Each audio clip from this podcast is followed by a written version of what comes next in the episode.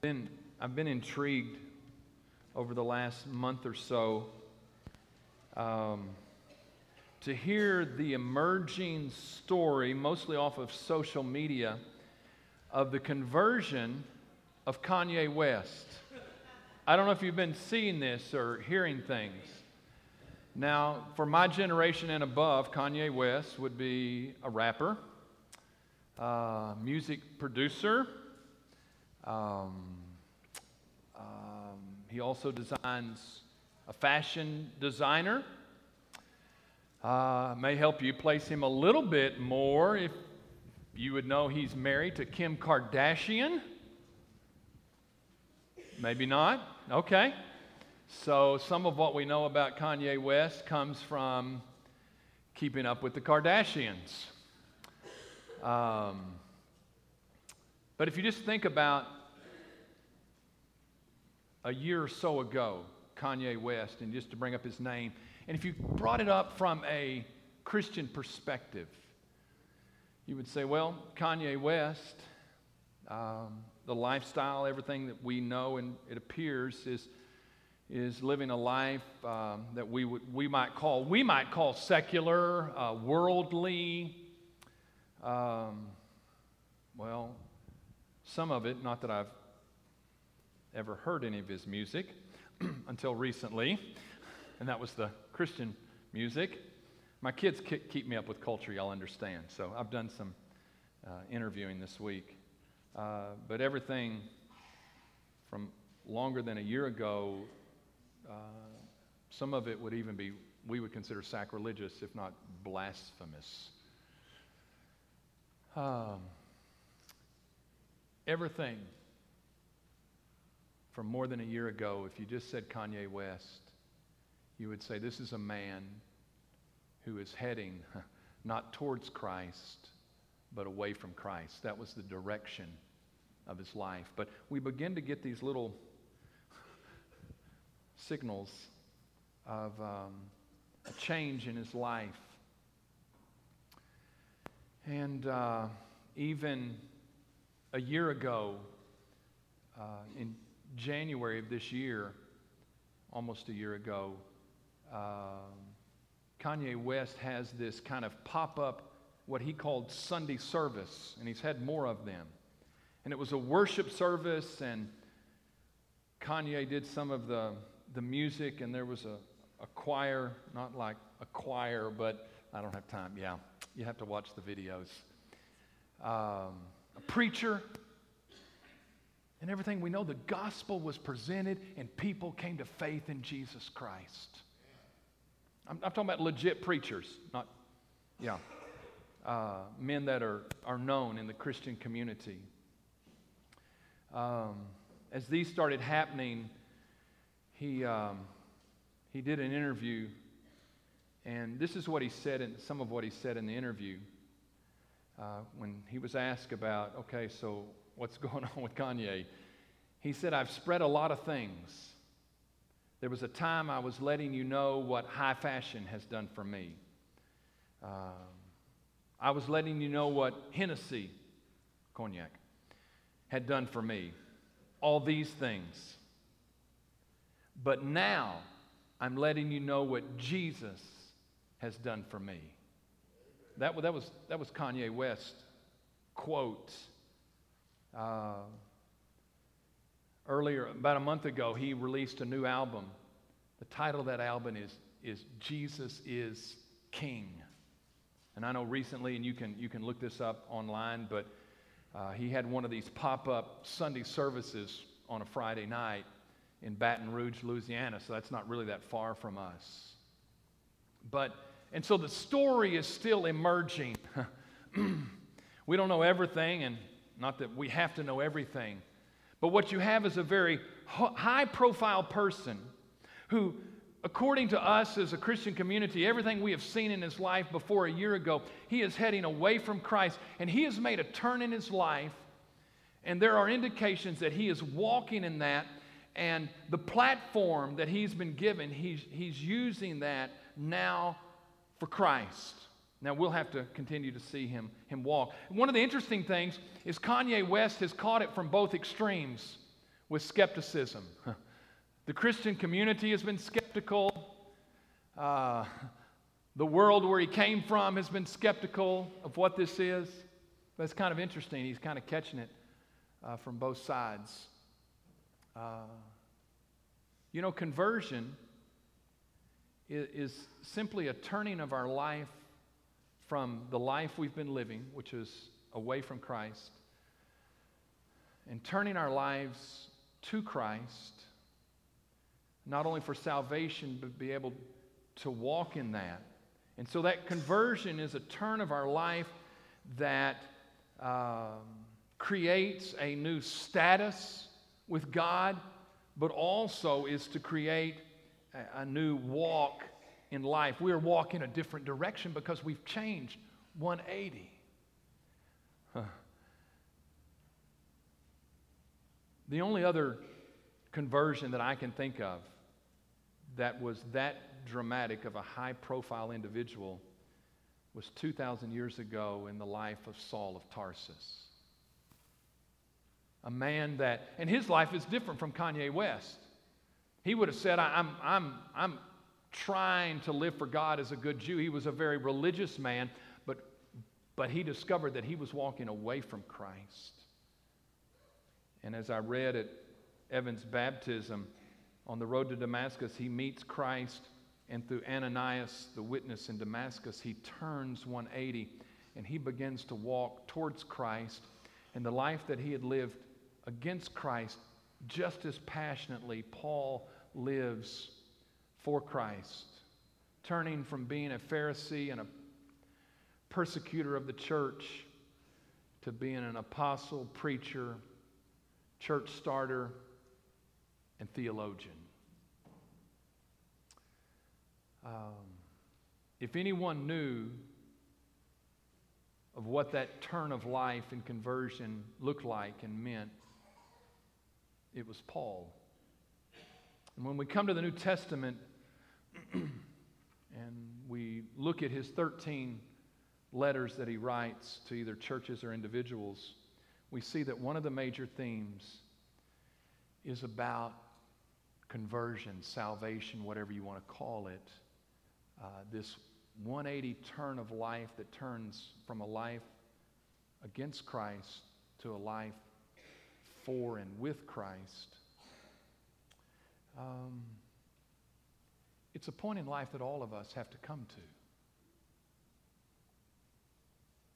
Everyone in this room has either made that decision or today will have to make a decision concerning that. What will I do with Jesus? And uh, what is the life that I'm living and what is the direction? And is Christ calling me to make a change in that direction? And not only a turn of life that changes our status with God, but then lives it out by walking that as we walk towards Christ. Some in this room this morning The call of the gospel is for you to make that decision to say, Yes, I will turn. Whether my life is worldly or religious, it is my life. And I will turn, choose to turn my life to Christ and to walk in that. Um, 2019, we've looked at the Bible. And here's kind of the interesting thing for this morning. I, always, I know I feel like every Sunday I'm saying, now this is the most important message of the whole series. And I know I've lost all credibility. I'm going to say it again today. This is it. We finally get to the point, Brother Barry. Because uh, what have I said? If I had to use one word to say what the whole book is about, it is the story of redemption. And when we come to this morning in the writings of Paul, we have the clearest articulation of what redemption, conversion, salvation is. Our theology about what it means to be saved, justified, all of those words comes primarily from the Apostle Paul and out of his 13 books. He is the one that, that teaches it with clarity like no one else in the New Testament. And so there's been this theme, this story of redemption that's almost been flowing under the surface. And we've been seeing since Genesis 3 that, that man was broken and needed a Savior, and God's been working in this story of redemption. All of those pages, and all of a sudden you have this dramatic, high profile conversion of the, the persecutor of the church to become the premier missionary and apostle of the church. And when he writes it down, Paul's words form our theology with a clarity that no one else expresses of what it means to be converted, to be saved. Now, some of you would say, Well, Brother Darrell, I was saved years ago, and so was I. And the reason we talk about the one big story is so that we understand that our little story is to fit into God's big story. And many times, here's the danger. Here's the danger whether you are Kanye West or Saul before his conversion or you're a Christian today, listen to me. It is possible that you live out not the big story, but you, day by day and hour by hour, you are simply living out your little story, whatever that is. Let me tell you, your story only has eternal significance, really any significance, when it lines up with God's big story. I don't know, that's, that's maybe a lot to wrap your brains around. around. Um, oh, I hate to read to you, but I'm about to read to you. They told me in preaching class, don't ever read to them. They're, they're, listen, I need you to think. If you, I was about to say something, it's not appropriate. Okay. Sorry. Let me just read. Uh, this is from a book, but it, it quotes John Eldredge's book, and this is a, a, something he says in the Sacred Romance. And it's about the little, our, our small stories and God's big story. So if you can focus for two minutes, listen to this. This is what Eldredge writes. In the postmodern era, all we have left is our small stories. Our role models are movie stars. The biggest taste of transcendence is the opening of ski season he lives in Colorado. The only reminder we have of a story beyond our own is the evening news, an arbitrary collection of scenes and images without any bigger picture in which they fit. The central belief of our times is that there is no story. Nothing hangs together. We all have bits and pieces, the random days of our lives. Tragedy still brings us to tears, and heroism still lifts our hearts, but there is no context to any of it. Then he says, Our heart is made to live in a larger story. Having lost that, we do the best we can by developing our own smaller dramas. Looking at the things people get caught up in sports, politics, soap operas, rock bands. Desperate for something larger to give our lives transcendence, we try to lose ourselves in the smallest kind of stories. I know that may be a lot and I hate to ask you to think in church today. But there's a reason for all these weeks we've talked about one big story. Because it's God's story. And our little stories only make sense, or Eldredge would say, are transcendent, when we align our story with God's big story. And I need you to think about that this morning.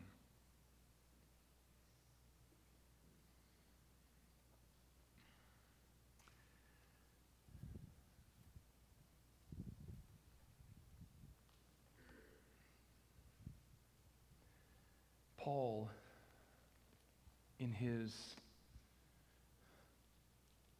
writings of his 13 books, uses a word for salvation, redemption, conversion. I counted 97 times. I actually went and I counted them. 97 times he used a word that means what I've described as this 180 turn in life that turns from a life away from Christ to a life to Christ. Um, you know, one of the things that strikes me is about this turn in life. It, it, let, me, let me tell you what the turn is about. It, it really is about living in God's big story. If, if you think about it, uh, Kanye West had a story. And we might say it's not a little story, he's, a, he's, he's, a, he's in a big story. But there is something, and I don't know, but there was something that happened in Kanye West's life that he said, you know what, that story's not making any sense anymore. There's got to be something more than this. And I think, I don't know, we'll see that his turn in life was to say, you know what, I'm going to walk away from my little story because there's a bigger story I need to leave, live for. And Paul did the same thing. Same kind of drama. Dramatic conversion of saying, I, I think Saul of Tarsus was a big deal in his world. Kanye West was a big deal in his world. Paul was, Saul was a big deal in his world. But what he discovered about Jesus Christ is there is something that is greater than this. And this is what I realize is that when Paul talks about that turn in life in his letters, we, I don't know, we get this idea. It's like Paul was writing these letters to, to articulate theology for the church in the, the centuries to come. It's like, no, Paul wanted, you know what Paul was doing? He was telling us his story. When there's a reason Paul talks more about conversion than anyone else, is because his conversion was a big deal. Man, I mean, there's some people that turn 180, and there's other people that really turn 180. And it's like, he talked about that in so many different ways. If, if there's one little section of scripture, it's in Ephesians 2 8 and 9. And if I just had to go, okay, what, uh, uh, uh, I got too much this morning, I know that. Okay, we're going to press on. Y'all don't believe me, but anyhow, that's fine. If you've been here for more than two weeks, you, you're, not, you're not believing me. You're not buying that. Ephesians 2.89. This is kind of just the summation of what Paul would talk about. For by grace you have been saved through faith, and that not of yourself, it is the gift of God not of works, lest anyone should boast. For by grace you have been saved through faith, and that not of yourselves. It is the gift of God, not of works, lest anyone should boast. Hey, Nathan, can we just leave that, or Steve, just leave that up there? uh,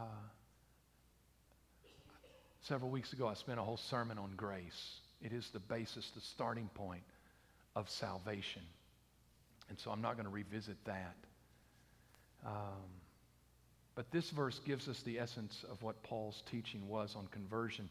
The starting point is grace. And then he uses the term in, that, in the verb have been saved.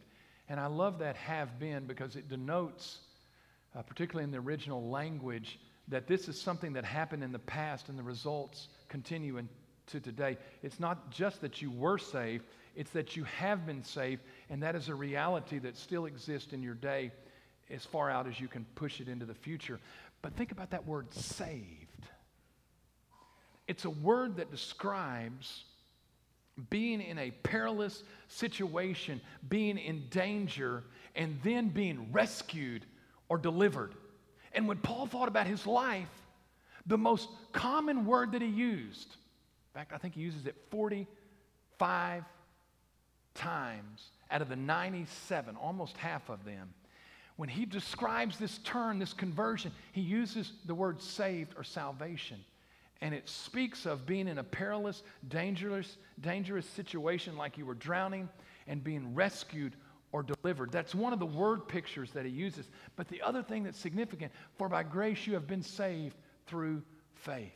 And we're going to come back to that at the end. But there is a response to what Jesus has done. And that response is summarized, captured in the one word faith. And we're going to kind of uh, speak to all that that means, but it is our response. There are other word pictures. Uh, ah, let me just mention these. I don't think they're even on your sheet. Just in Ephesians. If, if you think, oh, he, when he talks about salvation, he just uses that one word picture. No, that's not it. In, in Ephesians 1 5, he talks about being adopted. In 1 7, he talks about being redeemed. In uh, 113, once again, he uses salvation. Uh, in uh, 2 5, he said we were made alive. That's another salvation conversion term. And then in chapter 2, verses 13 through 16, he talks about being reconciled, about peace being made with God. And one of the things that strikes me as I did this study this week is just coming up, and this is on your sheet. This is your reference sheets. The words that Paul uses for salvation, the most common of those is saved or salvation, 45 of the 97 times. And I quote the Ephesians 2 8, for by grace you have been saved through faith. The second most common, and I think it's 23 times he uses it, is justified or justification. Romans 3:24 being justified freely by his grace. 8 times he uses reconciling. God was in Christ reconciling the world to himself, not imputing their trespasses. Made alive is also used 8 times. Even when we were dead in trespasses, made us alive together with Christ. Uh, he uses redeemed or redemption seven times in whom this is colossians 1.14 in whom we have redemption through his blood, the forgiveness of sins. Uh, he uses adoption, I think, five times.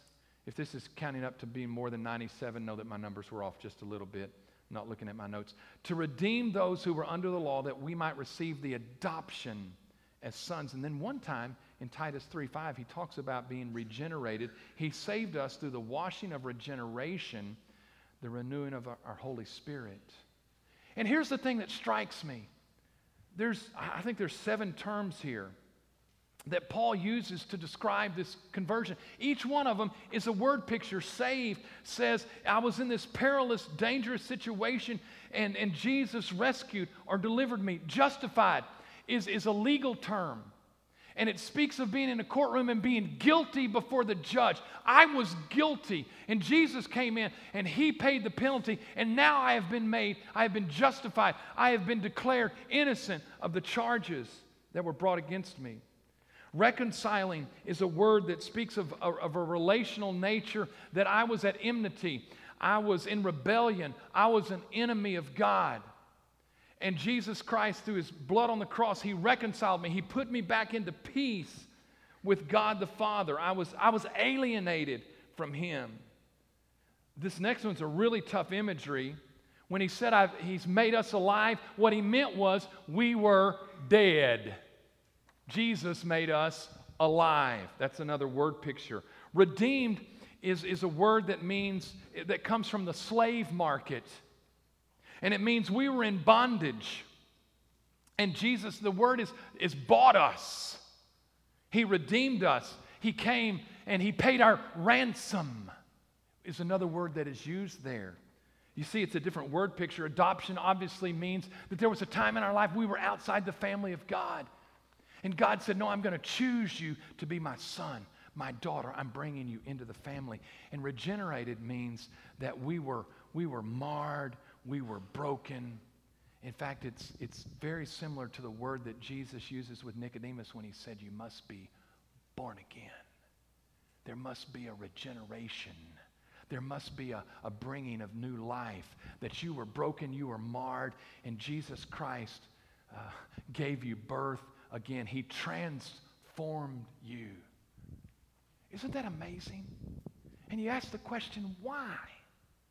Why does Paul have to use seven terms to describe this turn of life, the conversion?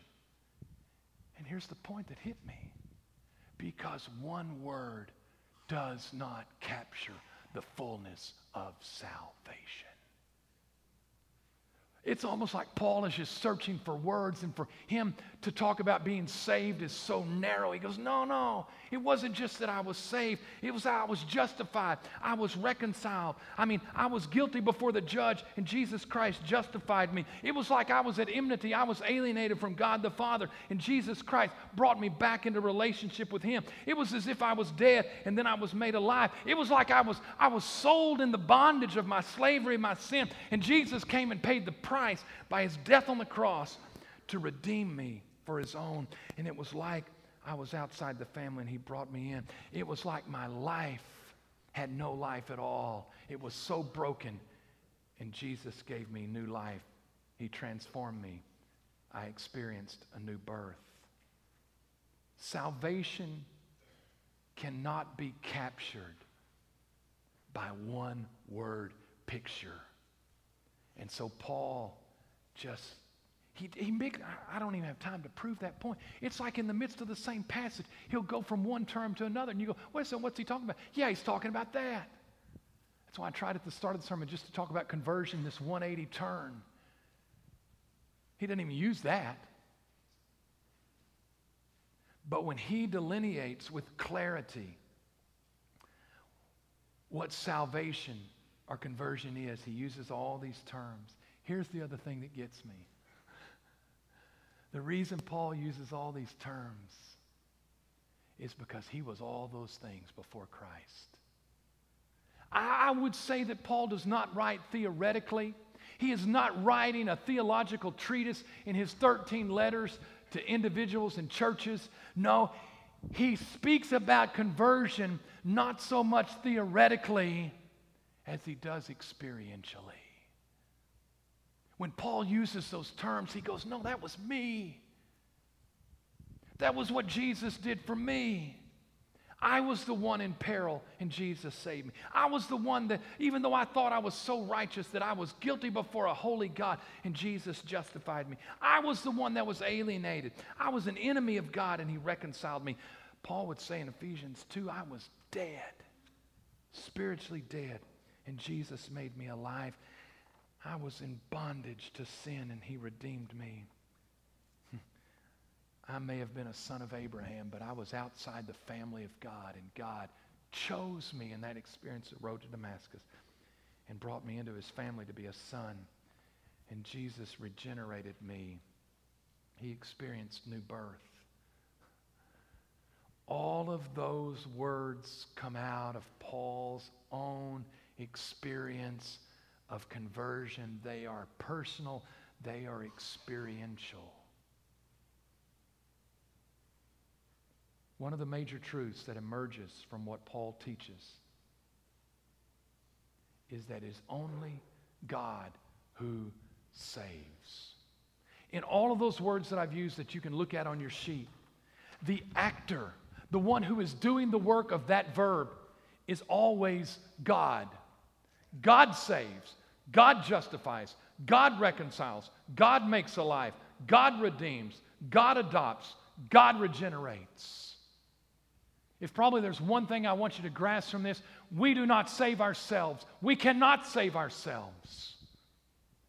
Only God saves. He is the one who is doing the saving. And I believe that's one of the things that Paul wanted to make clear to those that he spoke with. The connecting thoughts, and I did this this week. I just went through exhaustively those 97 times, and I say, what are the connecting thoughts? What are the things that Paul attaches? Three things grace. The basis of our salvation was that first God loved us. There's other ways of saying it. He, he will sometimes use grace, he may use love, mercy, kindness, patience. It may be a different word, but it speaks about the grace of God. The other, the second major truth that, that emerges from these connecting thoughts, it's always through the death of Jesus. There's no other way for any of these verbs to be fulfilled. And he may say it that Jesus died for us, he shed his blood for us, he gave his life for us on the cross. But it's all the same point. And then here it is. Third thing the response is always that we are called upon to believe or to have faith. And I would say if, if there's one word in, from Ephesians 2 8 9, for by grace you have been saved through faith. Faith, I believe, summarizes this response to God that is required. God only saves when we respond. Yes, Jesus died for all, it's available to all, but we must respond. And, and the word that kind of is the most common word is the word for faith. And actually, when you make faith a verb, it's, trans- it's the same word in the Greek, but in English, we translate it to believe. But the other connecting words that kind of uh, Paul uses when he talks about this response, he may say that we are to repent, that we are to surrender, turn to, have faith, believe, or trust in Christ. This turn in life requires that we repent of our sins that we surrender our wills and that we trust our eternal, eternal life in Christ. And I, I want you to get this. When I am walking away from Christ, for me to make that 180, I have to repent of that way of life, a life that is lived on its own. That is the starting point of the turn that I confess I am remorseful uh, for the life that I have lived apart from Christ. I repent of my sin. It is, uh, we have to think about if we turn to Christ, we have to understand that we turn away from something. Repentance speaks of what we are turning away from. It is a life that is a lived, lived apart from Christ. But there is something that happens also in that experience as we turn, is that we surrender our will. We say, My life is not my own. Now, I believe all of this is, is captured in the word faith. But I believe faith, this whole response of this 180 turn, means that I repent of my sins and I surrender my will to say, My life is not my own. And then I turn in belief faith, or the word that I would use is trust. And I would say, Christ, that life, my eternal life, I, I surrender my attempt to be good for you, to bring my righteousness to somehow be good enough to come to you, and I give up all of that. I surrender all of that, and I trust in what Jesus Christ has done on the cross. And I lay my heart my soul, my life at the foot of the cross and say, Jesus, only through you can I be saved. And so when Paul talks about faith, and you see the connecting thoughts in all of these 97 verses about salvation, you understand that this 180 t- turn is, starts with a repentant, uh, repentance for sin and a surrender of, of my will and then trusting my life to Jesus Christ. And it's only then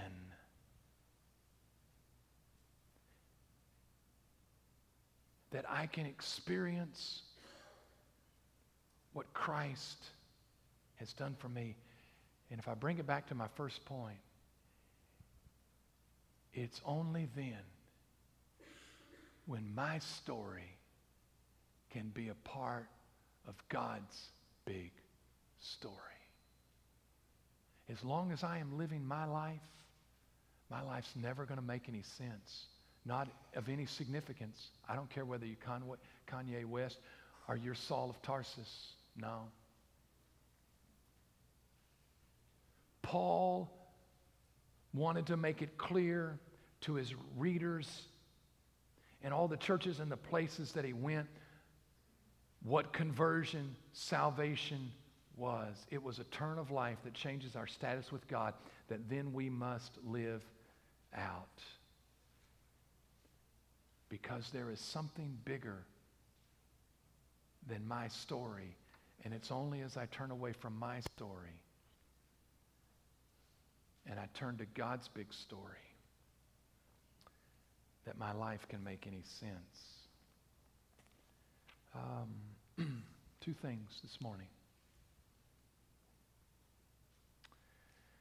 Uh, the challenge of the gospel today is if you've never turned your life to Christ, I want to make it very clear what Paul would teach is you must be willing to turn away from your sin in repentance and surrender your will and to say, confess with your mouth that Jesus is Lord, that it's only through his shed blood on the cross that I can be put back into the relationship with God like it was in the beginning, Genesis 1 and 2.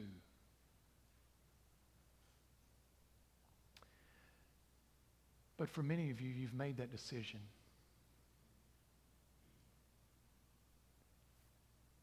And I tell you what's on my heart today, and it really relates to us as a church and, and the bigger picture and what God wants to do. If we settle to live out our little stories, even as Christians, apart from God's big story, we've come up short. We've, we've settled to live for those little things. That's my story. And God says it's only as we, yes, we turn, but then we live out that turn by saying, what? How does my story fit in God's big story? Why does God have me here? What is the eternal significance and purpose of why I walk this earth? My challenge to you is for you as individuals and us as a church, let's don't settle to ask God to give us strength to live out our little story. No. No, if we do, we miss it. We miss the big story. Let's ask God, how does my story fit into your story? Because it's not about me. It's Brother Barry, it's not about me. It's about him. Would you stand with me this morning? Father,